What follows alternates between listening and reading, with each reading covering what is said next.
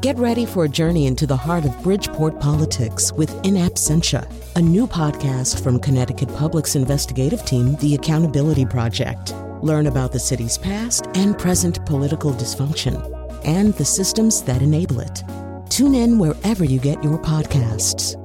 Funding provided by Gregory Melville and Susan Fox and Kathleen Bromage. The movie musical. In the nineteen thirties and forties, it was kind of the apex of how much fun you could have in a movie theater. And in the fifties, you started to see these translations of these slightly more thought-out Rodgers and Hammerstein movie musicals. And then in the sixties, where they just kind of weren't cool. And you could argue that the movie musical never really got its mojo all the way back, although I'm not sure our two guests today, Jeanine Basinger and Steve Metcalf, will agree. Let's find out after the news.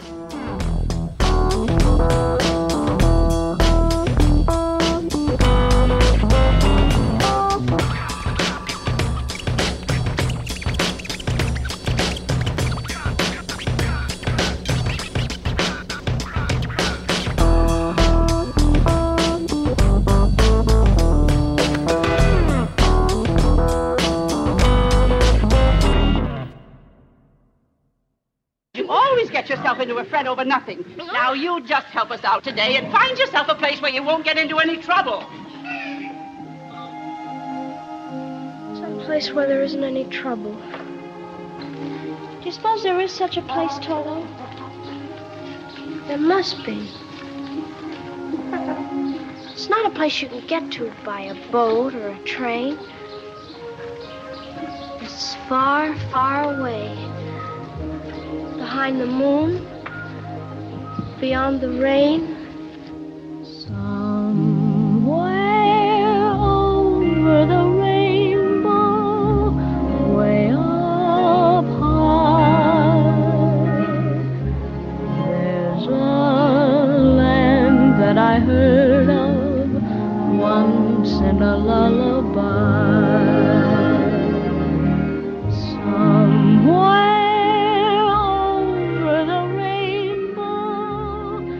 That, of course, is the new Taylor Swift single, and we're excited to debut it. No, it's not. Obviously, it's not. Um, so, no, we're going to be talking about movie musicals today. I don't have to tell you what musical that is or what movie that is, or we're in a lot of trouble. Uh, joining us right now is Jeanine Basinger, the founder of the Department of Film Studies at uh, Wesleyan University, an acclaimed program, uh, I should say, and the curator of the cinema archi- archives there, and the author of twelve books on film, most recently, The Movie Musical Exclamation Mark, uh, also deserving of an exclamation mark, um, is Steve Metcalf, who is our uh, go-to person on all things musical and occasional performer with us and longtime uh, writer and thinker uh, about music and occasionally of music. And I think that's all the introducing I'm prepared to do right now. So there's so much to talk about. But Jeanine, um, you know, one of the things we hear in that particular clip is what a lot of people consider to be the problem of a musical, and maybe even more of a movie musical, which is that people are talking and then people are singing. Uh, and there's a, a contingent in this world who just goes, well, that just doesn't happen. You know, that's that's unnatural. That bothers me. But I'm I'm wondering, at the time in the thirties, forties, maybe early fifties, was that considered a problem, or did everybody just accept the convention that if you went to a movie with Fred Astaire or Judy Garland in it, they would start singing at some point? It was considered a problem. It was considered a problem by the business and by everybody. The challenge was, from the beginning, you have to make people accept it. People think there are zombies. They have no problem. People think you can go to space. They have no problem. People think anything except we are not going to sing to us each other today. We will not be doing that. We will not go to the restaurant and buy cheese by saying, I would like some cheese. They don't buy it. You have to bring them into it properly. You have to set it up properly. And why that should be true is one of the vast mysteries of my personal universe, and I'm sure for us. But it, it, it was really a challenge to the musical that wasn't just going to be a simple backstage musical. Because then they understood. Mm-hmm. They go on stage and they sing and dance. And maybe they're backstage and they rehearse singing and dancing. But if you were singing about yourself, if you were telling the audience through music how you felt, if there were characterization and plot development and everything integrated into the movie through music, something had to be done right to make that happen properly. Well, first of all, you've revealed that you've never seen Metcalf at Whole Foods before because he does yeah. buy cheese that way. But um, well, well, how does that work for you? Well, that's that's on the occasions when I can afford it. I would there. also but, like to say that is how I met my husband, but he was singing and dancing down the street, and I chased him for six months to find him, knowing absolutely I'd found my soulmate. That but, sounds like a movie. Uh, I think so. Well, Steve, just re- react anyway. I have a specific question, but react how well, you please. I, Actually, listening to that to that clip, um, you know, that lovely, lovely tune, which is, of course, now a great icon of uh, American music, uh, I, I hope it isn't churlish to say that Harold Arlen, who wrote the music to that tune, um, uh, later in his life became somewhat irritated that, that that was the tune that he was most known for by far. Here was a man who wrote Stormy Weather and Come yeah. Rain or Come Shine and That Old and Black Magic. That Old Black mm-hmm. Magic and The Man That Got Away and all these brilliant boundary-pushing songs uh, was nevertheless uh, far more known for that tune than any other. And similarly, uh, you know, by all accounts, Judy uh, came to regard it as a little bit of a millstone in her career because whenever she would concertize, which of course she did uh, a lot later in her life, she absolutely had to do that song or people. Mm-hmm. Uh, so it is to some extent the curse of the, you know, giant hit, but uh, but a, a, a lovely moment nonetheless. Well, so, you, yeah, it, go ahead. Well, it, it is strange that we have that problem in the business. I mean, the business really saw this as a problem, and they really worked to integrate or not integrate or to deal with the issue. And um, the history of the musical is interesting because it looks like, in general, nobody has a problem. They're doing backstage musicals and they're doing integrated musicals. But when we look back over time, what we see is that to solidify the popularity of the genre, they had to figure this out, that they were doing a backstage or an integrated. And as it developed as a genre, it got more and more integrated, and they made more and more original Hollywood musicals as a result of that. Well, you know, I want to ask both of you, and I'll start with you, Steve. Uh, you know, if we could begin to identify things that make a movie musical successful, uh, make it uh, successful in the sense of being good, not in terms of the box office necessarily. I don't know. What do you think are the keys to it? What What what what dif- you know, distinguishes one from another? Well, you know, I might be a, a little different in this respect than some viewers, and Jeanine may may well take issue with this. But for me, uh, it all sort of begins with the individual musical numbers and and relatedly the songs themselves. I mean, for me, when I look back at some of the older Uh, examples of, of the movie musical, let's say the let's say the Astaire, Ginger Rogers movies, I, I don't think, and Jeanine, you'll you'll jump in here, but I don't think we necessarily look at these movies as as towering pieces of filmmaking or script writing or what have you. You know, we look at the numbers. I mean, you you you point out Never Gonna Dance from Swing Time, and I, I would certainly add to that uh, Pick Yourself Up, uh, which mm-hmm. which happens early in the movie, as just being these these transcendently uh, captivating moments, and and to me that uh, even even well forward in time is is sort of the hallmark of what makes a, a, a an entertaining film musical. Yeah, no, I agree with everything you said. I I, I think that. Um, First of all, the the way it evolves over time is that you learn that the sooner people understand they are in a musical universe, the better. You need to establish musical performance early on so that the audience accepts this as a given and does not fight it. Uh, you need to know intervals. You have you can't have musical numbers back to back or too far apart people lose the participatory sense of a musical universe.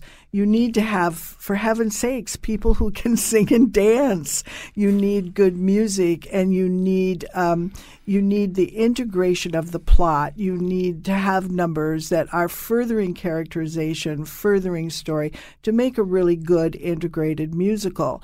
And even with a backstage musical where the problem of why they're doing it is not so good, Uh, or important, you have to do these things properly, establish a musical universe, and and know how to transition into a number and out of a number. Transitioning from non-musical to musical is one of the real challenges of filmmaking. For people who love musicals and go to Broadway musicals, or uh, that that doesn't seem to be a problem.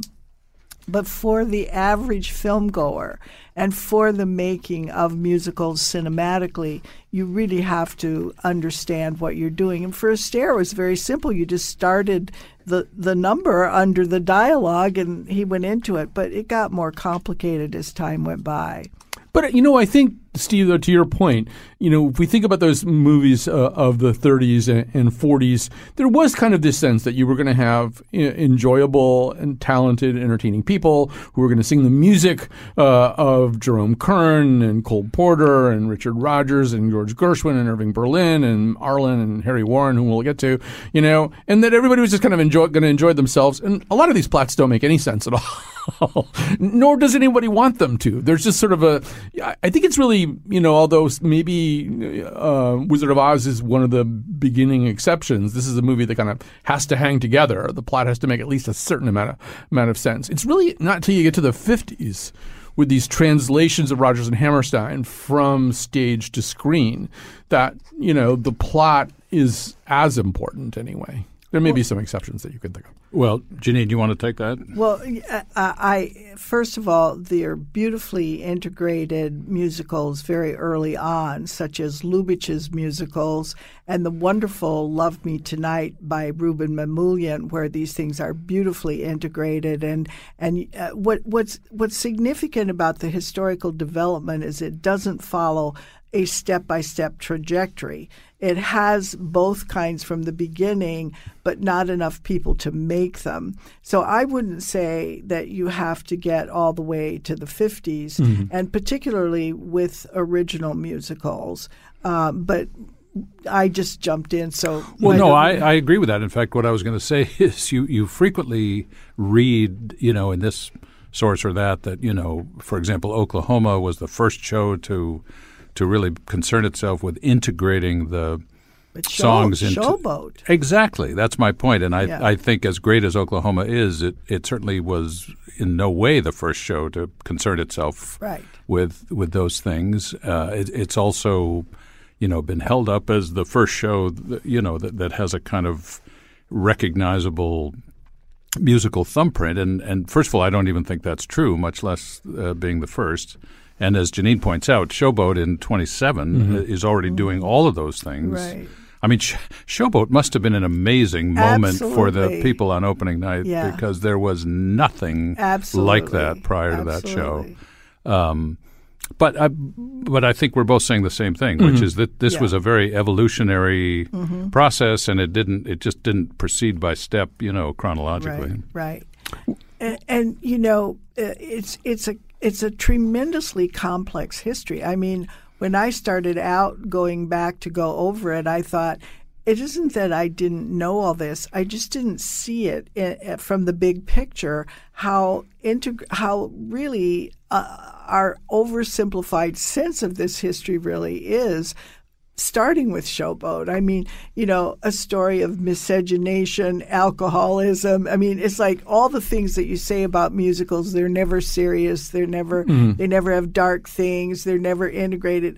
Right there, nineteen twenty-seven. Right. The pitch meeting must have been, you know, a little bit, exactly. you know, a little bit. So, so, um, so Jeanine, I, I want to hear from both of you on this, but I think it is true that if, if you asked a hundred people who weren't terribly young, uh, to just imagine the first m- m- uh, movie musical that pops into your head. Singing in the Rain might come up more than anything. Uh, and it's, so there's a way in which it kind of embodies what people think a movie musical, particularly a movie m- musical of kind of that golden age might be. And, and I think you in the book sort of identify it that way too. Yeah, I do think so. I, I think Singing in the Rain is the musical for people who hate musicals, also the musical for people who like musicals, also the musical for people who love musicals. It's a safe musical. If I were put under the gun and said, you've got to play a musical that everybody will like, I, I'd go safe with Singing in the Rain because it's genuinely funny. It, and its humor holds up pretty well, and it does have great musical numbers, and it peps right along, and it satirizes Hollywood, which everyone always likes. And I, I do think you're right about that. Do you agree? I, I do. I mean, the, the one thing I would say, I mean, I love I love that movie, and in as much as it seems to be everybody's default, you know, best movie yeah. musical of all time, I, I, I certainly don't take exception to that. I, I, I think it's kind of fair to say that it, it its ambitions are not as grand as some musicals. I mean, it doesn't very really fair. have any dark mm-hmm. themes it's, it's that it very explores. Fair. It's very fair. Um, and, and they didn't think they were making the greatest one either. Right. They thought they were doing that with An American in Paris or maybe even The Pirate, which failed. Kelly and Minnelli thought people were going to kiss their feet, as they said, for The Pirate. They thought they had made the greatest musical ever, and it turned out only six people liked it. Yeah, right. And two of them were them. Well, if you can watch Donald O'Connor in Make 'Em Laugh right. and not yeah. and not be entertained right. and even even yeah. double up with laughter right. yourself, you, you, yeah. you're missing something yeah. important. Who are you? Yeah. what, what are you made of? And, Steve, it's also a, a movie musical that's done something that I think not too many others have. This was a movie musical first. And now, I mean, I think Conard High School, you know, did, did did the stage version of it. It's a movie musical that then acquired much much later in its life a stage version, which you, not yeah. too many not too many of them do. Although it's that's been happening a little bit yeah, more. American in Paris. American in Paris, which is a surprisingly yes. good uh, stage yeah. adaptation. Mm-hmm. You know, Gigi started out as a movie, and then now it has a stage version, which I've never seen, but I mm-hmm. I suppose is no, I is okay. Either. Um, so it's a that that kind of back formation is something that I think uh, is is happening more and yeah. probably will happen more. It's so interesting that originally Hollywood depended so much on stage musicals and made so many of them into movies, and then now Broadway's beginning to depend on Hollywood yeah. movies, musicals or non-musicals, to be making musicals about, which is interesting. Which which reminds me, you know, and Jeanine and I were talking about this a few minutes ago. I, I was saying that in, in my lifetime, it seems to me that as long as I've been aware of anything, I've been hearing, oh, you know, the Hollywood musical is dead and it's dying. And even to some extent, the Broadway musical is dead and dying. And, and there certainly, as Jeanine's lovely book points out, there certainly have been times with respect to Hollywood where that might have actually seemed more or less true, at least briefly, mm-hmm. um, but only briefly. Um, but interestingly, you don't really hear people say that anymore. I mean, I would say in the last few years, n- nobody is, is uh, you know, decrying the death of Broadway or or film musicals. And, and you know, as I said, I, I think we, we can uh, – thank Lin-Manuel Miranda for a lot of that, just for creating this phenomenon yeah, mm-hmm. that, that we, uh, we've never seen the likes of. And, you know, we can also thank, God help us, Walt Disney, because right. by making, constantly making animated musicals that no one questioned because they were animals or animated creatures singing, and making them for young people, he grew us a generation of, of viewers who took singing and dancing and everything for granted. Right, and, and two things. First of all, some pretty good songs from exactly those shows. Right. Uh, in fact, exactly Colin right. is a partisan of the Beauty and the Beast yeah, title me song. me too. Me too, Colin. Me um, too. But also, I think beginning at least with Aladdin, these these uh, animated movies w- were as entertaining for adults right. as they were for children. Well, so. I think a lot of credit. We have to uh, take a break here and uh, uh, come back. I, since we're on this, though, I will say that a lot of credit goes to Alan Menken. Alan Menken's just a hell of a songwriter. Yeah. In a way that, let's face it, the Sherman Brothers were not. Right. You know? Right. I right. mean, Mary Amen. Poppins is a very nice musical, right. but those aren't great songs. Right. But, you know, Menken, Menken also has this whole oeuvre that exists outside all Absolute. the Disney yeah. stuff, yeah. and there's cabaret songs that are only yeah. done that way. I mean, and he's an, an oratorio. Amazing, that's right. But, but Disney growing the young people as an audience yes. primed, and also M T V. We don't want to forget that because the people grew up watching little tiny musical segments, right. and so that those things did a lot to keep a, a, an audience ready to go to musicals and accept the them. Debt we owe to M C Hammer is just impossible to pay back. All right, we have to. We're going to go out of this segment with uh, "Singing in the Rain," which is, you know, in many ways the musical everybody's just gotta love. You bet. I'm singing in the rain, just singing in the rain. What a glorious feeling, I'm happy again. I'm laughing at clouds so dark up above. And the sun's in my heart and I'm ready for love. Let the stormy clouds chase everyone from the place. Come on with the rain. I've a smile on my face. I walk down the lane. Does she dance very beautifully? Who? The girl you're in love with. Yes. Very. The girl you're engaged to. The girl you're going to marry. Oh, I don't know. I've danced with you. I'm never going to dance again.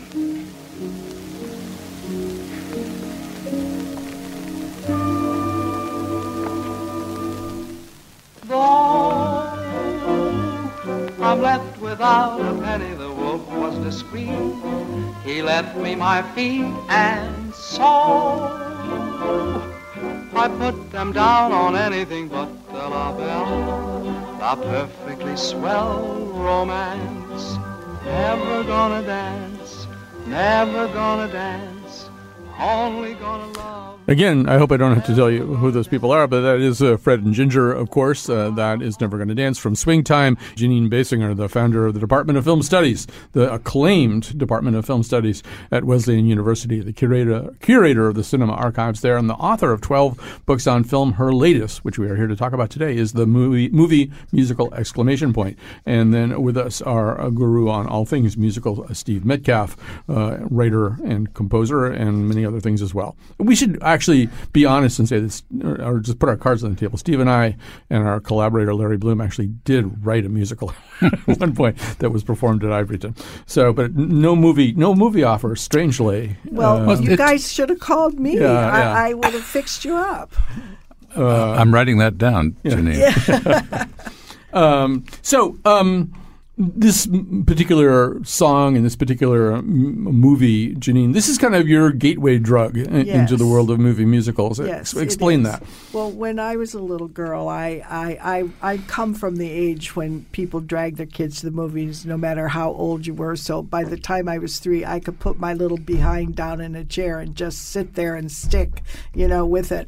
And but so I loved movies. So my older sister really arranged a lot of screenings for me in places um, to see old films. And so this, for me, uh, was an old film that she had shown to me.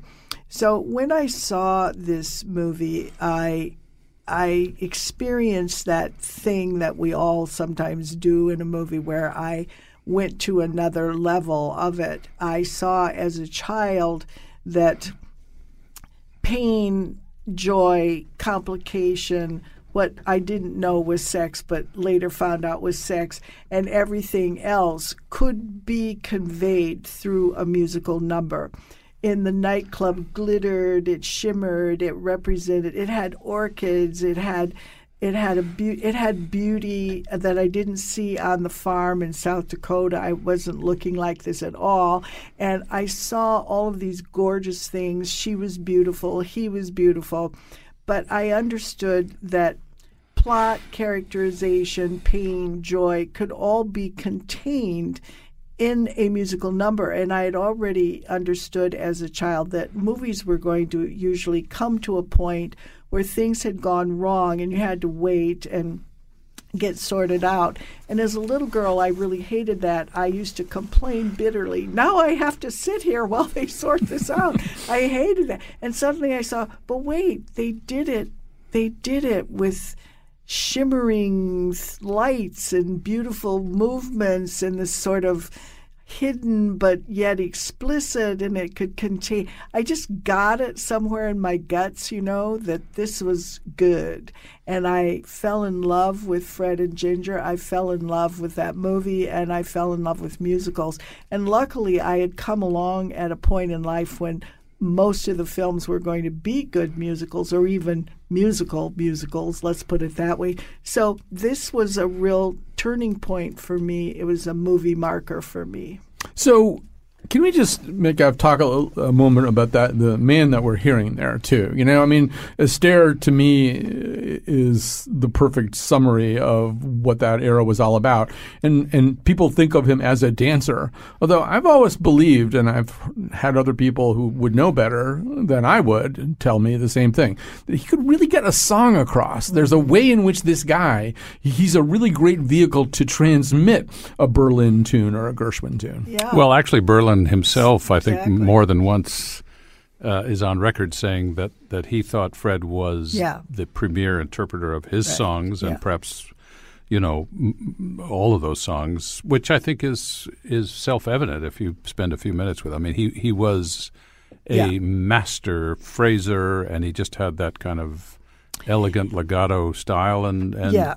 the, when, I, you, when you think of voices of that absolutely. era, Fred there Astaire. aren't men no. who can match that. And he's talking to us and communicating. And, you know, Fred Astaire was a very good drummer. He uh, he could play the piano. He um, he was very musical to his core. He also composed music himself, and some of his things weren't too bad. He had one sort of hit, didn't he? Yeah, was it awful, something? Uh, bu- building up to an yeah, awful letdown. Yeah, uh, building up to an awful letdown. See, if you can sing it, hum it now. I got no clue on that one. I can't help you. But he... Um, Berlin did say, I'd rather have, you know, I'd rather have him introduce a song than anybody, because he could put it over. But he walks even the way, as I, I say in my book, the way that some great drummers walk, as if he's responsible for the rhythm of life. And that's how he sings the songs. He's he's amazing. He's just amazing. That to me, he's perfection. So uh, we're, before we leave this era, uh, Steve, we should just say a little. You said at the beginning, I asked you, you know, w- what really defines or what makes a great musical movie great, and you said it really starts with the songs and the songwriting. So this is an era where a lot of these songs are also the hit songs that everybody is singing outside of movies and outside of Broadway shows. And there is just this panoply of these amazing songwriters. One of the ones that, that Jeanine uh, highlights in the book, and a guy who wrote, I think, much more for Hollywood than for Broadway, is Harry Warren, otherwise known as Salvatore Antonio Guaragna. I had to look that up. That Harry Warren's you. actual you're name. Just, but, you're yeah. showing off. No, that just I can get to Wikipedia pretty fast. Um, I appreciated that. So, um, I don't know, maybe you can just say a little A little bit more about the, the, the music itself, the songwriting by by the big five, you know, Gershwin, Kern, Berlin, Porter, and Rodgers. Well, uh, as you well know, Colin, I mean, so the big five are the ones that are routinely invoked in these conversations, and they should be, because really between them or among them, they, they own such a huge percentage of what has now become the American songbook, especially, by the way, Dick Rodgers, who I think... I mean, not to take anything away from the others, but I mean, when you just consider the sheer volume of immortal songs that any individual poured out in his lifetime, I, I think Richard Rodgers is clearly at the top of that uh, mountain. And then there's, you know, then there's a kind of a, I don't know, a kind of second tier that those of us who pay attention to this stuff would invoke, and th- that would include Harold Arlen, who's, who wrote Over the Rainbow and Hoagy Carmichael and maybe Frank Lesser and a few others. But but Harry Warren is interesting because, um, you know, he, he really is like, in a way, the the most successful songwriter that nobody ever heard of. Mm-hmm. And, and uh, uh, again, Jeanine, you may have something to say about this. It, it feels to me, because Harry, like some other uh, composers, worked more, much more in Hollywood than than on Broadway. It feels to me like like Hollywood was not very kind to its composers. They they were sort of assembly line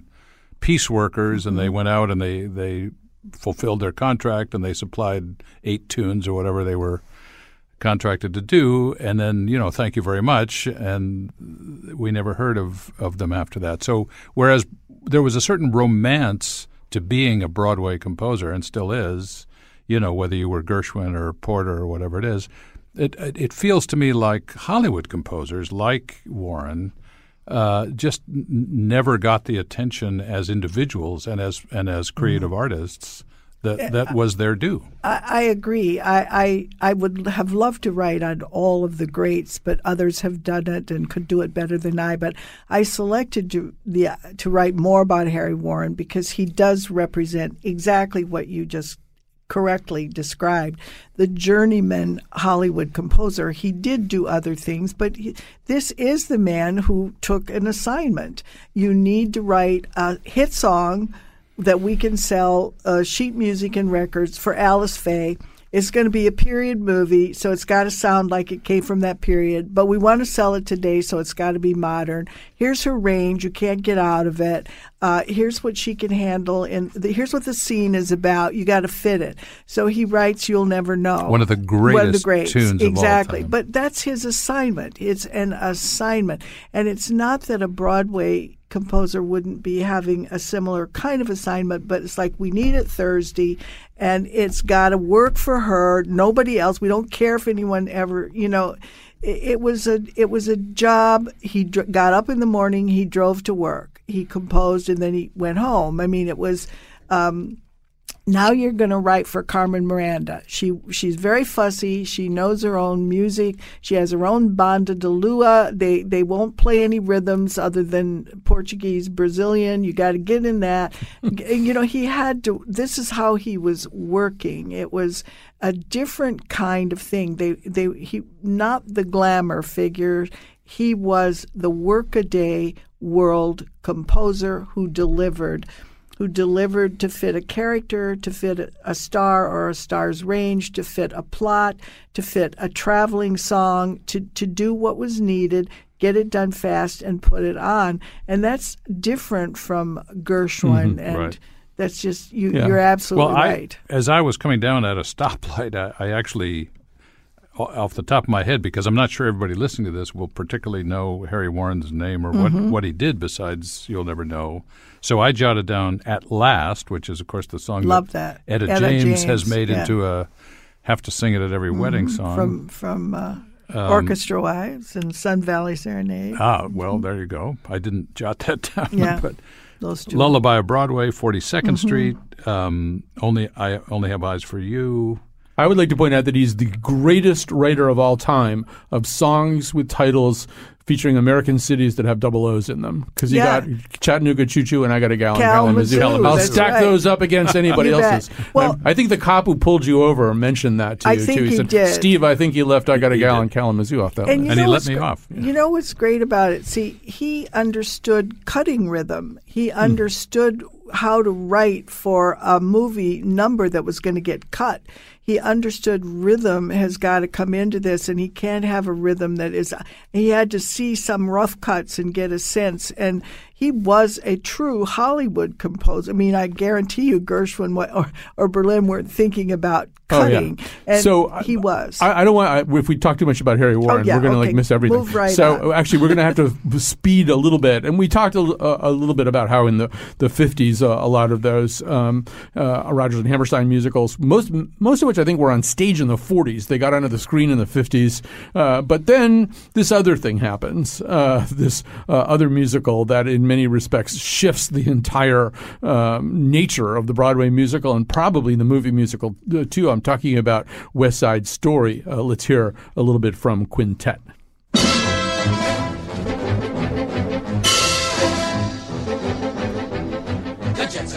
have their day tonight. The Jets are gonna have their way tonight. The Puerto Ricans grumble, fair fight. But if they start a rumble, we'll rumble them right. We're gonna hand them a surprise tonight. We're gonna cut them down to size tonight. We said okay, no rumpus, no tricks, but just in case they jump us, we're ready to mix. So Steve, why don't you get us started on this? Well, first of all, Bernstein was a little irritated because that's the movie version and he thought they took that tune too fast. But anyway. Um, I think they made it better. Yeah. Well, we, we have a whole second show here. But well, West Side Story obviously is one of the landmarks, as, as Jeanine writes in the book, one of the landmark five, I think, that she identifies uh, certainly uh, in the in the history of the genre. Um, to me, one of the interesting things about West Side Story is, A, uh, I guess I'm going to say two things. A, you know, we have this movie coming out l- later this fall that, that, that Spielberg has done. He has dared to make a second movie version of West Side Story, and uh, I'm I'm fascinated actually at how freaked out a lot of people are about this. That as if you you just can't make a uh, an, another movie of West Side Story, you know, in as much as the first one is a classic. But you know, let's be honest, the first one is sixty years old, and maybe it's time for another one. And, of course, there is a brand new and very controversial revival on Broadway going on even as we speak. So so to me, these these are telltale emblems of the fact that this really is a landmark piece of American culture, as if as if anybody needed me to say that. Um, but it's it is, to get back to the, to the point that I raised uh, a few minutes ago, you know, it is the music and the numbers and, and the dancing that make this show. It's not, uh, I, I would argue, it's not a particularly inspired book. Arthur Lawrence's work on this was not, you know, anything special. Tony Kushner fine. is doing the book for the Spielberg Project. Yes. Yeah. Uh-huh. Anyway, continue. Um, but uh, but because the music is uh, is literally timeless in the way that any any classical music is, uh, th- this show obviously I think will will dance its way into the hearts of every generation from here to whenever. So uh, you know, it, it's just it's just uh, it's just one of those few shows that, that is kind of eternal. Jeanine, I want to ask you one question about that, because this is a nice place to ask about a question that's sort of about form and medium. Mm-hmm. So some of the thrill of going to see a Broadway show is seeing people realize live uh, a difficult musical or dance number. You know, there's something thrilling about that. I, I actually saw last year on Broadway The Prom, which they're making a movie out of yeah. uh, now with James Corden and I don't mm-hmm. know who else. But there's, you know, it's not the greatest musical in the world or anything like that. But, you know, when they do things, there's something incredibly exciting about the fact that you're there live seeing it. Something could go wrong, whatever. And, and movies are different. And movies, this movie is different enough so that Natalie Wood, who would not obviously have been able to participate uh, in a stage production of this, right. is is Maria. Well, here you have it. I mean, broad theater and cinema are not the same thing. Hello, everybody out there, in case you never thought of that. This is my insight. But uh, so, you know, one, they're different experiences, and the people who are making musicals have to really be aware of that. And when you take a great, successful Broadway show and you make it into a musical, you can't just photograph the thing that was great, because you lose what it had, that so much of what made it great, which was the electricity of the live performance, the excitement, the movement in front of you.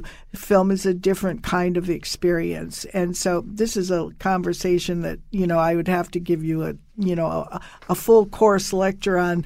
But it, um, they, the thing is, Natalie Wood represented a beautiful person, and they thought that would be fine because they were going to have the music anyway, and they were going to bring you in close, which is what they can do, and they were going to do it all differently. One of the interesting things about this remake concept is that film historians will tell you, will give you statistics or pseudo-statistics or some kind of statistics that say very clearly that uh, there is strong evidence to indicate that whatever version of a musical or any novel or anything, film, you see first is the one you love. And I said, does this mean that if I spent my life showing Chris Christopherson and Barbara Streisand in A Star Is Born, I would make that into the world's greatest musical? Because this is not good news. No, not indeed. Actually, and that gives us a good way to go to a break right here. We got one segment coming up. I want to talk a little bit about the immediate present and immediate immediate past of movie musicals. So let's, since you mentioned her, let's go out with a little bit of Streisand.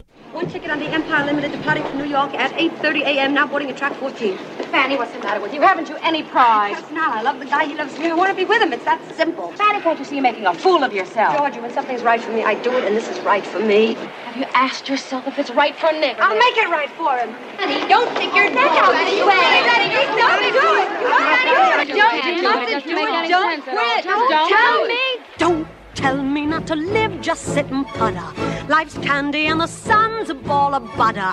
Don't bring around a cloud to rain on my parade. Don't tell me not to fly, I simply got to. If someone takes a spill, it's me and not you. Who told you you're allowed to rain on my parade? Where are you from? Arizona. Arizona boy. Mm-hmm. Dad had like a midlife crisis, I think. So I've been told. Made his way to Arizona, started working for uh, his family on a pecan ranch. A pecan ranch? Yeah. Knocked up the family's daughter. She was just shy of eighteen. Uh-oh. That's when I came into the picture. Okay. The yeah. son of an eighteen-year-old. Well, she died at childbirth. And my dad, um, I'm sorry. he uh, he died when I was thirteen. So I guess my brother would tell you that he raised me, but uh, I don't know who was raising who. Just one hundred twenty-seven acres of nuts, Navajo, and nowhere to go.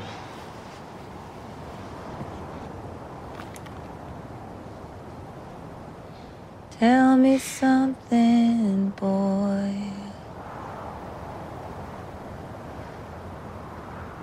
Aren't you tired trying to fill that void?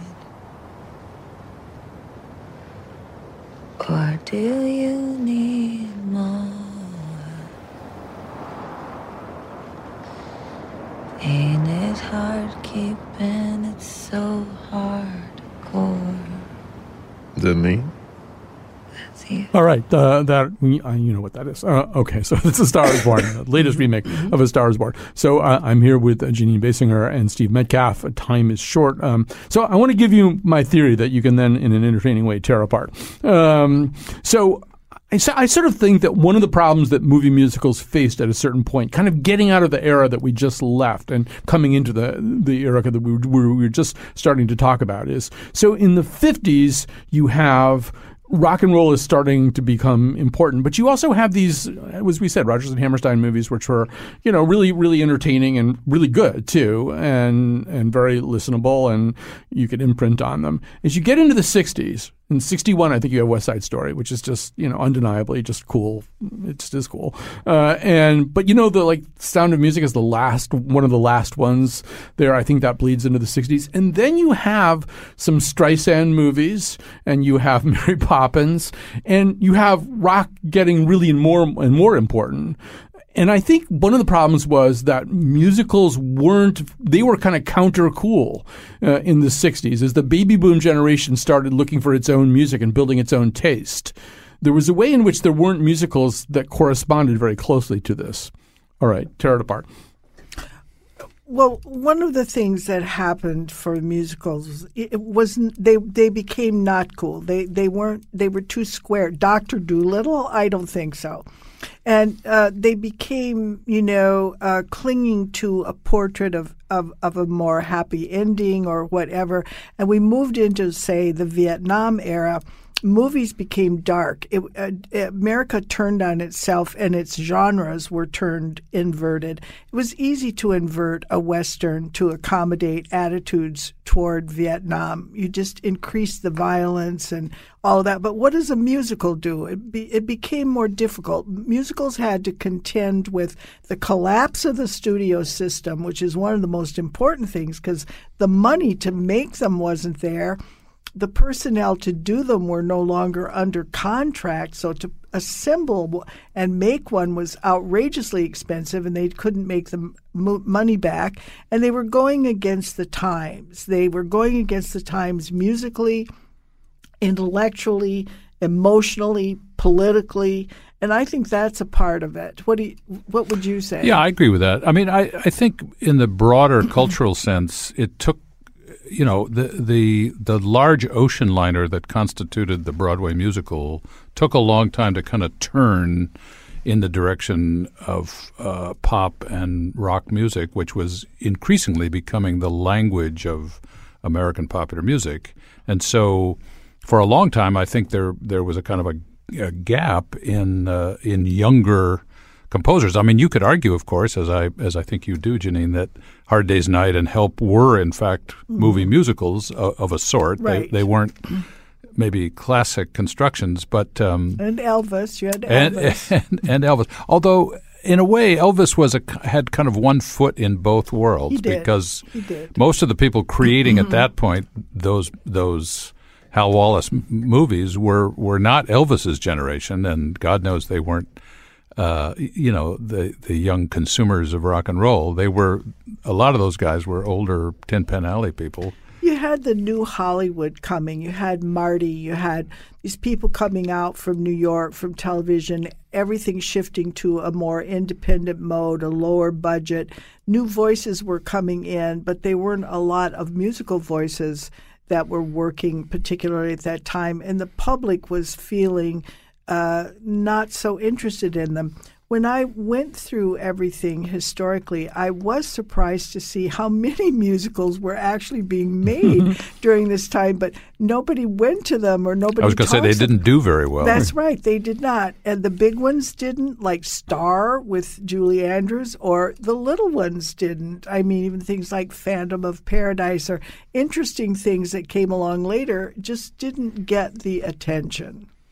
And and the movies, I mean, the the shows that reflected what was happening in American music, like Chorus Line, which, of course, was a smash right. on Broadway, somehow produced one of the worst right. Hollywood m- movie musicals, I, as I think you agree, I do. ever made. I, do. I mean, just, just uh, an unspeakable turkey, which I think set the cause back right. a little yeah. bit. I think also, you know, one thing that Steve and I were talking about getting ready for this was that you also had almost that the problem that we started the show out with. We've only got a couple of minutes left, so we'll have to do a whole other second show. But um, that the so-called problem of people talking and then singing, one of the ways people saw that with in recent years in particular is to have people who can't sing be in movies. So you've got Johnny Depp and Helena Bonham Carter doing Sweeney Todd. I mean, they can't sing. It doesn't make any sense.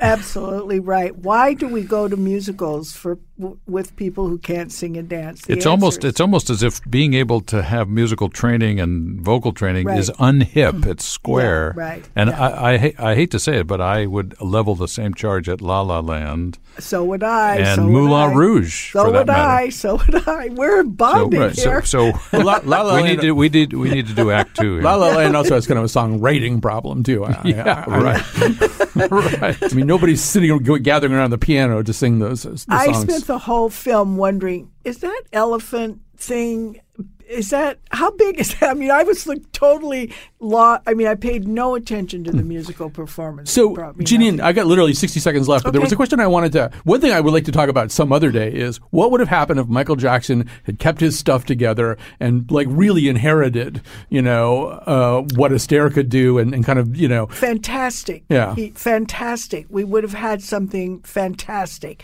Even the little bit we see of him in The Wiz, this man, he could dance, he could, he had had power, he had energy, he had he was distinctive. This is the greatest loss of that era as a musical performer, that we didn't have him. And by the way, that represents generations going backwards mm-hmm. of fabulous African-American performers that we could have had more of. But Michael Jackson was a star. Yeah. A Amen. Star. And that's Amen. Kind of the, you know, I mean, Steve, that is kind of the thing that, another thing that we miss. And you got a guy like Hugh Jackman who really can do this stuff.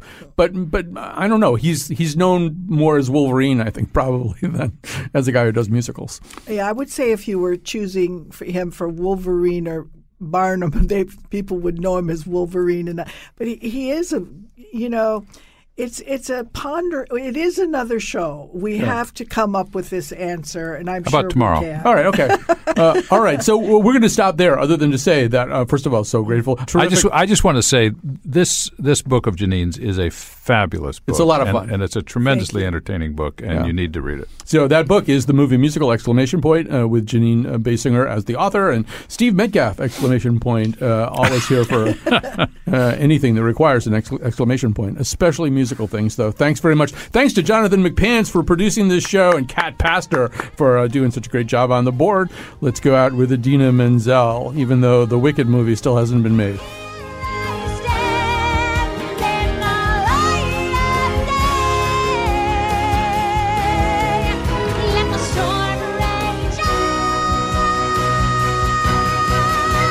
The cold never bothered me anyway.